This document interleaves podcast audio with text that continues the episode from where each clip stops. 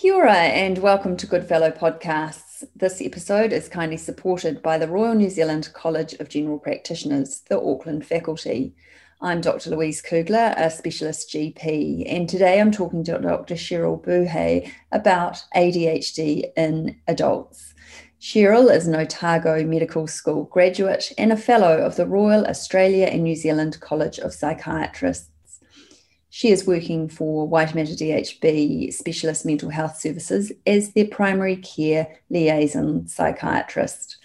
She provides specialist support to GP practices mainly within the West Auckland area. She's involved with GP teaching and is a contributor to the mental health resources on the regional health pathways. Welcome back to the podcast, Cheryl. It's lovely to Thank have you. Thank you. Thank you for having me again. Yes, absolutely. So, we're talking about adult ADHD, and this seems to be something that I'm seeing more of in my practice. So, I wonder if you can tell us about the prevalence of adult ADHD, Cheryl, and are the numbers actually increasing? So, ADHD, which is which stands for Attention Deficit Hyperactivity Disorder, is a neurodevelopmental disorder which primarily affects the frontal lobe and is thought to be lifelong, and it causes inattention, hyperactivity or and or impulsivity. And the prevalence of ADHD is about 5 to 9% in children and adolescents and in adults the prevalence is about 3 to 5%. It is usually seen in childhood but is not necessarily diagnosed at the time. So when we look at the prevalence data of adult ADHD, this has increased according to um, some international studies.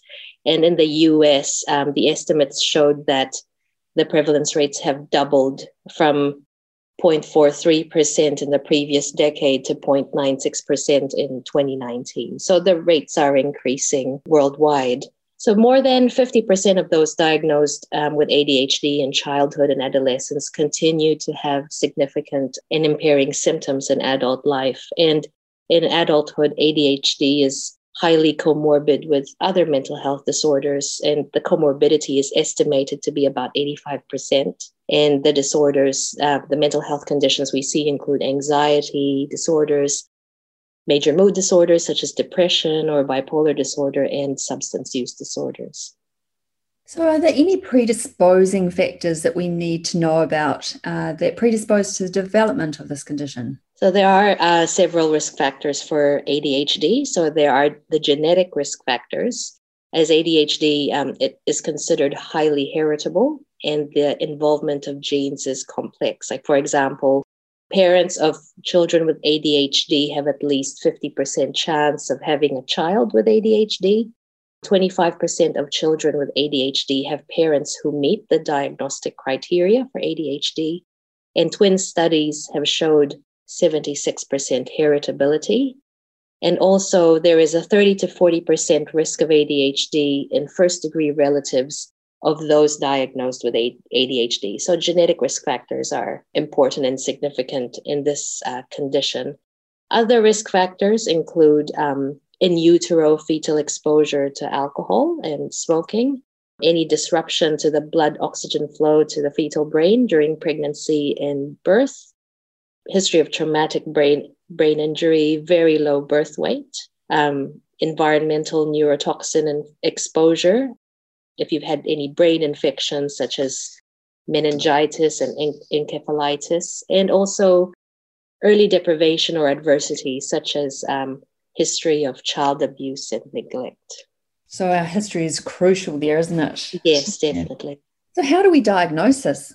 So, according to the Diagnostic and Statistical Manual of Mental Disorders, so that's the Bible of psychiatric diagnoses, otherwise referred to as the DSM 5, ADHD can be diagnosed when current symptoms are present sufficiently and that the age of these symptoms is by the age of 12 years and that the symptoms lead to impairment in two or more roles and that the impairment is present for the past six months or more, and that there is a lack of an alternative explanation to why a person is impaired. So, in terms of looking the symptoms and signs of um, for ADHD, they are clustered into either inattention symptoms or hyperactive impulsive symptoms. And the inattention symptoms include, you know, making careless mistakes, lacking attention to detail, difficulty sustaining attention. Person doesn't seem to listen when spoken to directly. They don't follow through on tasks and instructions, and they uh, exhibit poor organization. They avoid tasks if they need to exert sustained mental effort. They frequently lose things for tasks and activities they're easily distracted and is forgetful in daily activities. So those are the features or the inattention symptoms. In terms of the hyperactive impulsive symptoms, um, these include, you know, fidgeting with the hands or feet or being unable to sit still um, while seated. They leave their seat um, in situations when remaining seated is expected. They feel restless. They can't engage in quiet, leisurely activities, or they appear to be on the go, or they're as if they're driven by a mo- motor. They can talk excessively, blurt out answers, can't wait their turn, or interrupt or intrude on others. So these are all features that you might see in children, which um, that's when ADHD is um, diagnosed. But um, in terms of the different types of ADHD, this could be predominantly inattentive type or predominantly hyperactive impulsive type. It may be a combined type or unspecified type where the full criteria are not met, but the symptoms cause impairment in a person's life. So in children, you need at least six of those nine symptoms in the cluster from the relevant that these symptoms are present um, um, over a period of time. But in adults, ages 17 and above, you need only five out of the nine instead of six.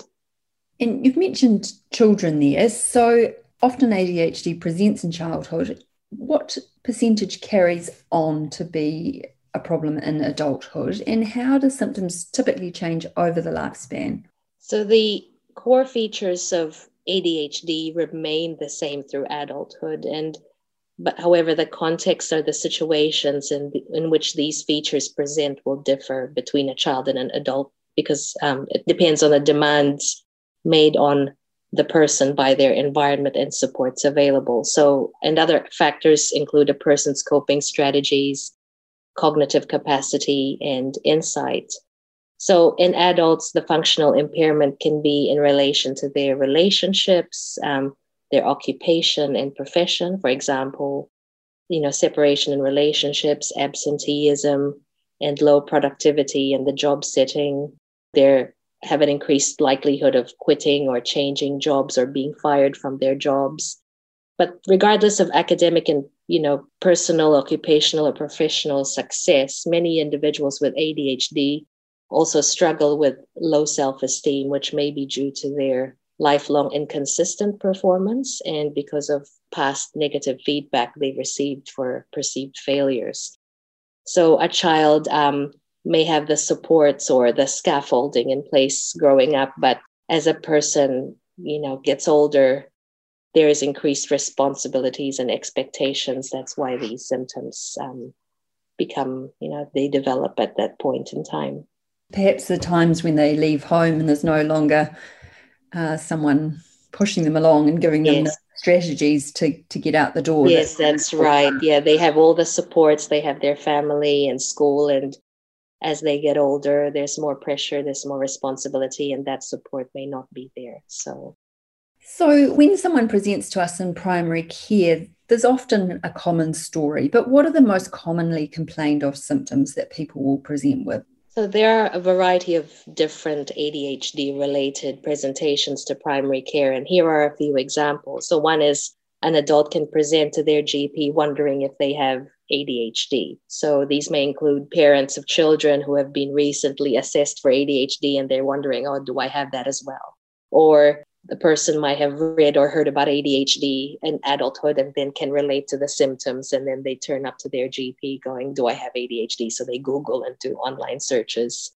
Another possible presentation to primary care is if an adult who, with undiagnosed ADHD um, has not experienced significant symptoms prior to adulthood due to having that scaffolding, but are subjected to increased responsibilities and demands. So they're you know difficulties are only coming to the fore um, as an adult and then you have the group of adults who have had the diagnosis of adhd when they were a child but they at some point when they were young they were on adhd treatment but stopped um, due to side effects or they think look i don't want to take my medications anymore they're worried about social stigma but then the symptoms come back and then they represent um, to their gp with functional impairment like I mentioned before, because of the high comorbidity with other conditions, um, some adults with undiagnosed ADHD can seek treatment for what may appear to be another mental health condition. Um, so, maybe a primary mood anxiety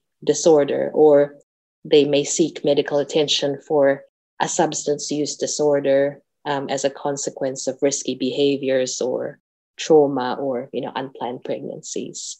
So, whenever we're thinking of a new diagnosis, we often need to think about the differential diagnoses. So, what things do we need to consider here, Cheryl? So, if you're suspecting is this ADHD, you do need to have a thorough history, a thorough exam, and request the relevant investigation. So, what the purpose is to confirm the diagnosis of ADHD? Like, does the person meet criteria?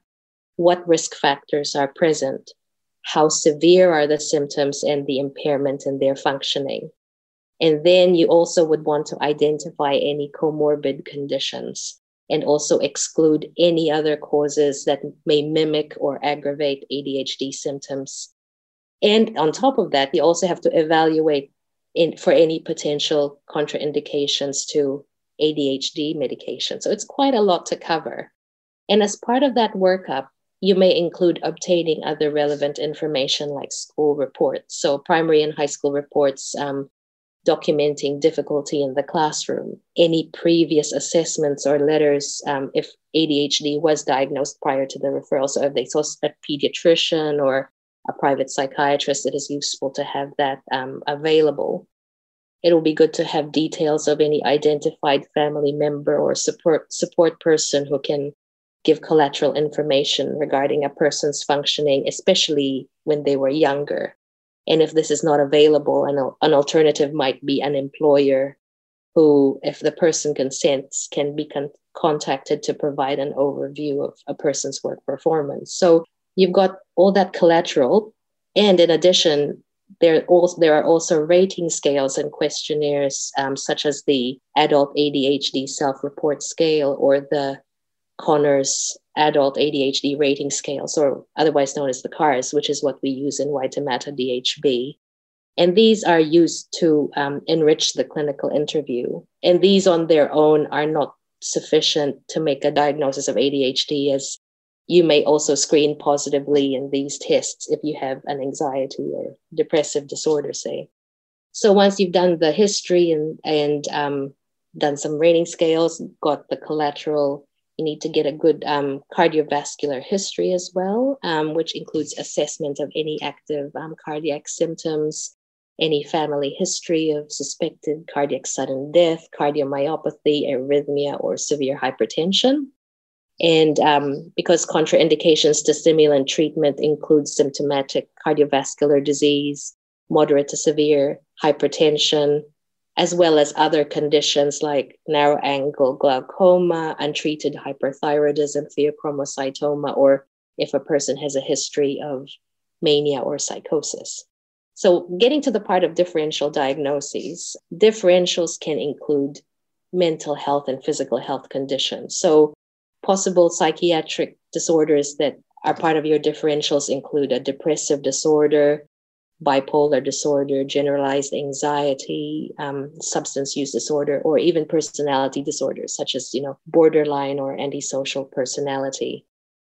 In terms of medical conditions that um, may mimic the adult ADHD features, these include it can it's quite broad, but they can include hyperthyroidism, seizure disorder like petit mal seizures or partial complex seizures, hearing deficits, hepatic disease, lead toxicity. So it, you know, sleep apnea, drug interactions, head injury. So it is quite broad. And these differentials will be, um, that's why you need a good history and further workup depending on what the person discloses at the consult.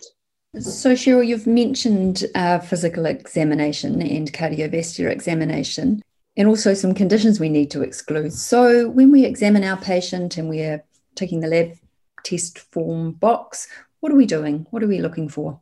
So, here, the physical examination and investigations are requested to exclude differential diagnosis. diagnosis. So, this will be influenced by your history and what the person discloses to you. And also, you need to, um, as part of your physical exam, evaluate for any contraindications to stimulant treatment and something that will help monitor for adverse effects if you do, you know, if a person is started on stimulant treatment. But for a physical exam, you would need to have a baseline weight and monitoring of that every six months, as stimulant treatment can lead to loss of appetite and weight. You also need a baseline blood pressure and heart rate, and also rechecking these before and after each dose change of stimulant treatment, and also at six monthly, as um, stimulants can, you know, increase your heart rate and affect your blood pressure. And you can also examine for tics if these are present, um, because stimulant treatment can worsen these. And if you're looking at tests to um, to request, we recommend doing a random urine drug screen to verify that the patient is taking the prescribed stimulant treatment and also to, to screen for non prescribed or illicit drug use. You'd request a baseline ECG, especially if there's a family history of serious cardiac disease or a history of um, sudden sudden death um, in the family, or if you find any abnormalities in your cardiovascular exam.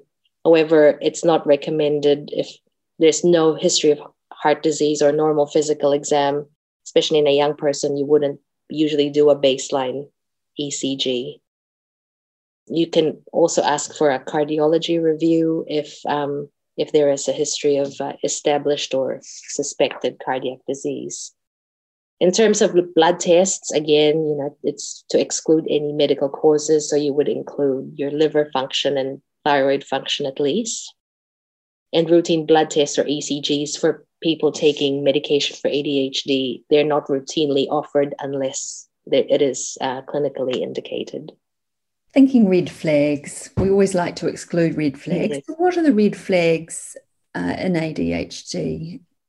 So the red flags for ADHD. So you can suspect ADHD as if undiagnosed, it can impact significantly on a person's functioning in multiple domains. So, in terms of relationships, it can impact through, you know, it may manifest as anger control problems, you know, problems within the family or in their in their marital um, relationships. Organizational skills um, can be affected, which can impact on their work or study. So, they may have time management difficulties, are often missing or are, late for appointments. They do not get to finish tasks or projects and are unable to manage their finances. The person may also have problems in maintaining routines at home. Their sleeping patterns are erratic, um, and they're not able to perform, you know, other self-regulating activities. And they may have issues with addiction, and also problems with even driving, such as speeding tickets or having frequent or serious accidents. So if these things are, you know, you're noting these, it's good to just think, you know, what else is going on that might be contributing to to these problems. And Cheryl, you mentioned before some comorbid conditions. What specifically do we want to know about these and why? So, as uh, as I mentioned earlier, there's the high comorbidity between ADHD and other conditions. So, depending on what the comorbid condition is, this may influence um, the order or the priority of which condition should be treated first. Um, or it may also impact the treatment of ADHD medica- uh, treatment, such as you know the rate of titration of stimulants.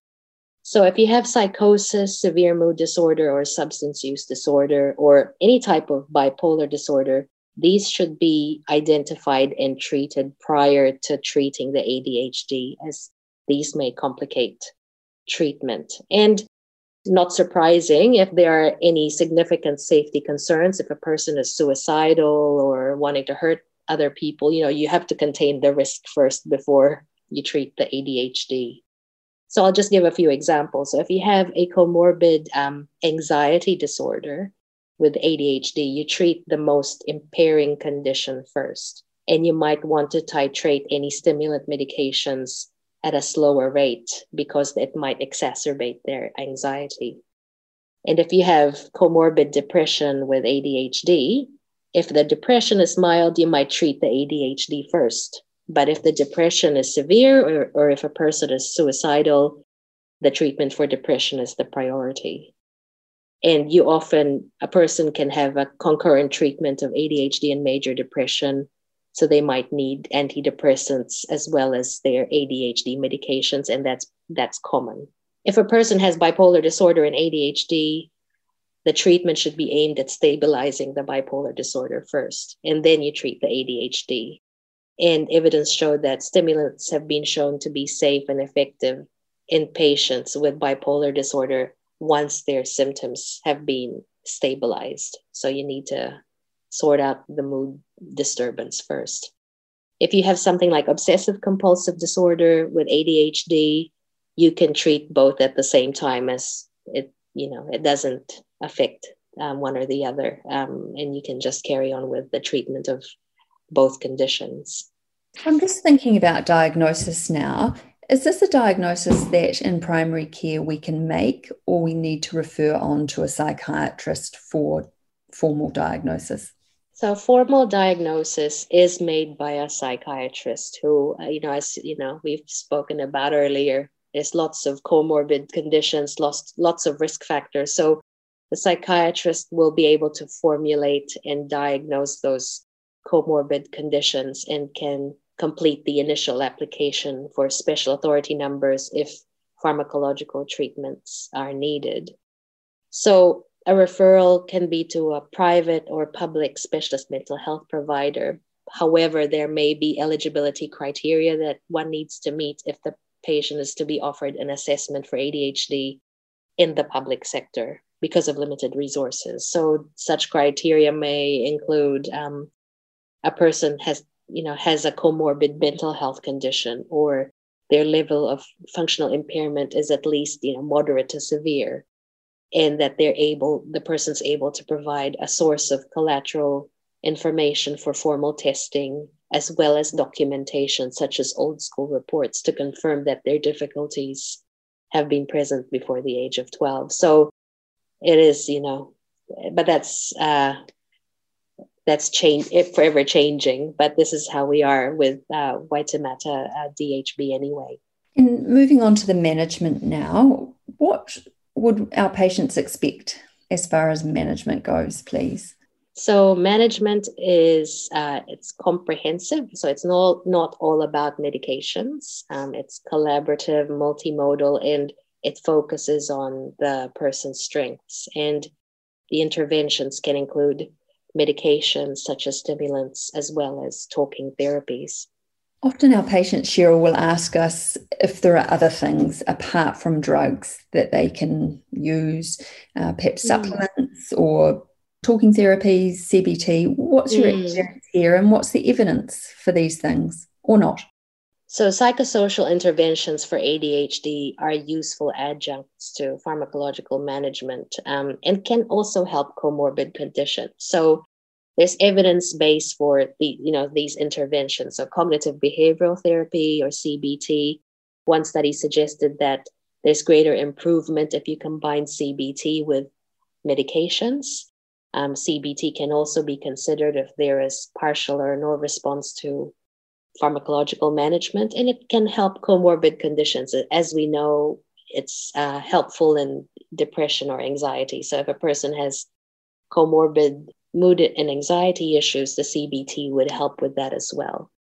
Other interventions interventions include behavioral interventions, you know, social skills training and mindfulness. And you can also look at environmental interventions that can help establish a structure and routine for a person through the use of aids, like you know, um, re- reminding a person about upcoming deadlines. And you know, social supports that you can consider include you know getting extra support for study and in the workplace. And there's good evidence for that according to um, guidelines. There is no evidence for natural remedies, however, for ADHD. So, talking medications now, there seems to be a hierarchy of medications, but methylphenidate appears to be first line. Can you talk us through the management of this drug, how it works, how to initiate, how to increase? What are we monitoring? So, there's a role for medications um, to help improve ADHD symptoms. And I just wanted to say that when you're prescribing medications for ADHD, it is important to identify target symptoms and ensure that you've given it a good go. So, at least a six week trial. And obtaining collateral information um, regarding treatment progress is also valuable. So, I get asked, oh, if I give someone Ritalin and they feel better, does that mean they have ADHD? And there are some people who they come and see their GP or a psychiatrist. They said, I tried my friend's Ritalin and I feel I feel heaps better. Do I have ADHD? But unfortunately, medication response alone does not confirm a diagnosis of ADHD. So going to methylphenidate, so that's one stimulant available in New Zealand, and uh, stimulant medications are considered first-line treatment for ADHD, and the other one is dexamphetamine, and they have similar um, efficacy and tolerability profiles. So looking at methylphenidate, it acts by blocking the reuptake of norepinephrine and dopamine by neurons. Um, you titrate it over four to six weeks. There are different preparations available with each with pros and cons, but they affect each have um, impact on you know compliance or um, if you if someone wants to maintain privacy or have trouble remembering when to take their medications that might influence which formulation you choose. And methylphenidate there's also a potential risk of arrhythmia so if you look at the preparations available there are four funded pre- preparations in New Zealand. So there's the immediate release form, so Rubifen IR or Ritalin IR, and um, the duration of action lasts for about four hours. So some people take it multiple times a day, depending on, depending on what they need. Then there's the sustained release preparation, which lasts for eight hours which recently uh, you will be aware that Ritalin SR is no longer available in New Zealand, but Rubifen SR um, is still around. Then you've got your extended release formulation, um, which is uh, they provide 24 hour cover, so you take it once a day. And the types of extended release uh, formulations are Concerta and Teva, which is a new one. And then you've got your modified release, uh, which is Ritalin LA, which also provides 24 hour cover. So, with the special authority numbers, I get called about this a lot, but the numbers for IR and SR, the immediate and sustained release preparations, are the same. And the numbers for Concerta and the long acting preparations are the same. So, for Concerta and Ritalin LA, you consider using this if the person has been taking immediate or sustained release, but it's been ineffective due to compliance difficulties, or if you are worried about the risk of diversion or abuse of the immediate release methylphenidate. So I mentioned Teva, Teva before. So Teva is um, is a funded uh, formulation of um, methylphenidate extended release, and it's been made available to, to us as first line option for treatment of ADHD. So if you're taking the immediate and sustained release preparation and you'd like to switch a person to Teva, the special authority number would be the same. So you don't need to apply for a new number. So how you would start someone on methylphenidate, you might start someone on the sustained release, um, the SR preparation, for example, 20 milligrams a day for a couple of days, and then you increase it to 20 milligrams twice a day. Adults usually need about 40 milligrams daily dose of sustained release. And if after a week there is lack of response, you can adjust it as you negotiated with the person. So you might add a bit of immediate release in the morning to just help get it going, uh, get the effect going sooner. Uh, some people start on immediate release first, so they might do five milligrams morning and midday, and then you can of the immediate release, and you can increase this dose by five milligrams a, a week. And then, depending on the person's preference, you might switch from the immediate um, release preparation to a sustained release preparation. So it's a lot of uh, uh, reviewing and negotiating. And in terms of side effects, what you would look for, um, so these side effects are usually dose dependent, but the common ones are insomnia. So not to take it later in the day because you'll be wide awake. It can increase your um, anxiety, agitation. You might get a bit irritable, can get a headache, feel dizzy. And as I mentioned, weight loss and um, reduction in appetite can also happen. So the in terms of the serious side effects, you know, there's tachycardia, palpitations, or hypertension. It can precipitate mania or psychosis. Um, it can cause seizures, and there's note of sudden death, risk of sudden death, but that is very rare. And of note, alcohol can increase methylphenidate levels, so you can uh, just be mindful of that. And with monitoring, we talked about six monthly monitoring of weight and checking the blood pressure and heart rate um, before and after each dose change, and at least every three months. Just wonder if you can clarify a couple of things. Um, you've mentioned weight as a something to monitor. What's an acceptable weight change? Uh, there's nothing that's um, been elaborated on that. Um, I'm afraid, but um, so at least you're looking at the the trends and yeah. And also in children, we often give them a holiday over the weekends. Is that something that we do with our adult patients? You can do that if it's their preference. Um, some people t- just take the their medications. You know, if they're studying, they might just take it during the week and then have a break. So you can do that for um, the adult person with ADHD as well. Thanks, Cheryl. Is there anything else that you think we should know about as far as managing, diagnosing, looking after these patients generally? Just consider obtaining advice from specialist mental health services in these sorts of situations. You know, some like when di- the diagnosis is unclear and that there are severe symptoms or functional impairment.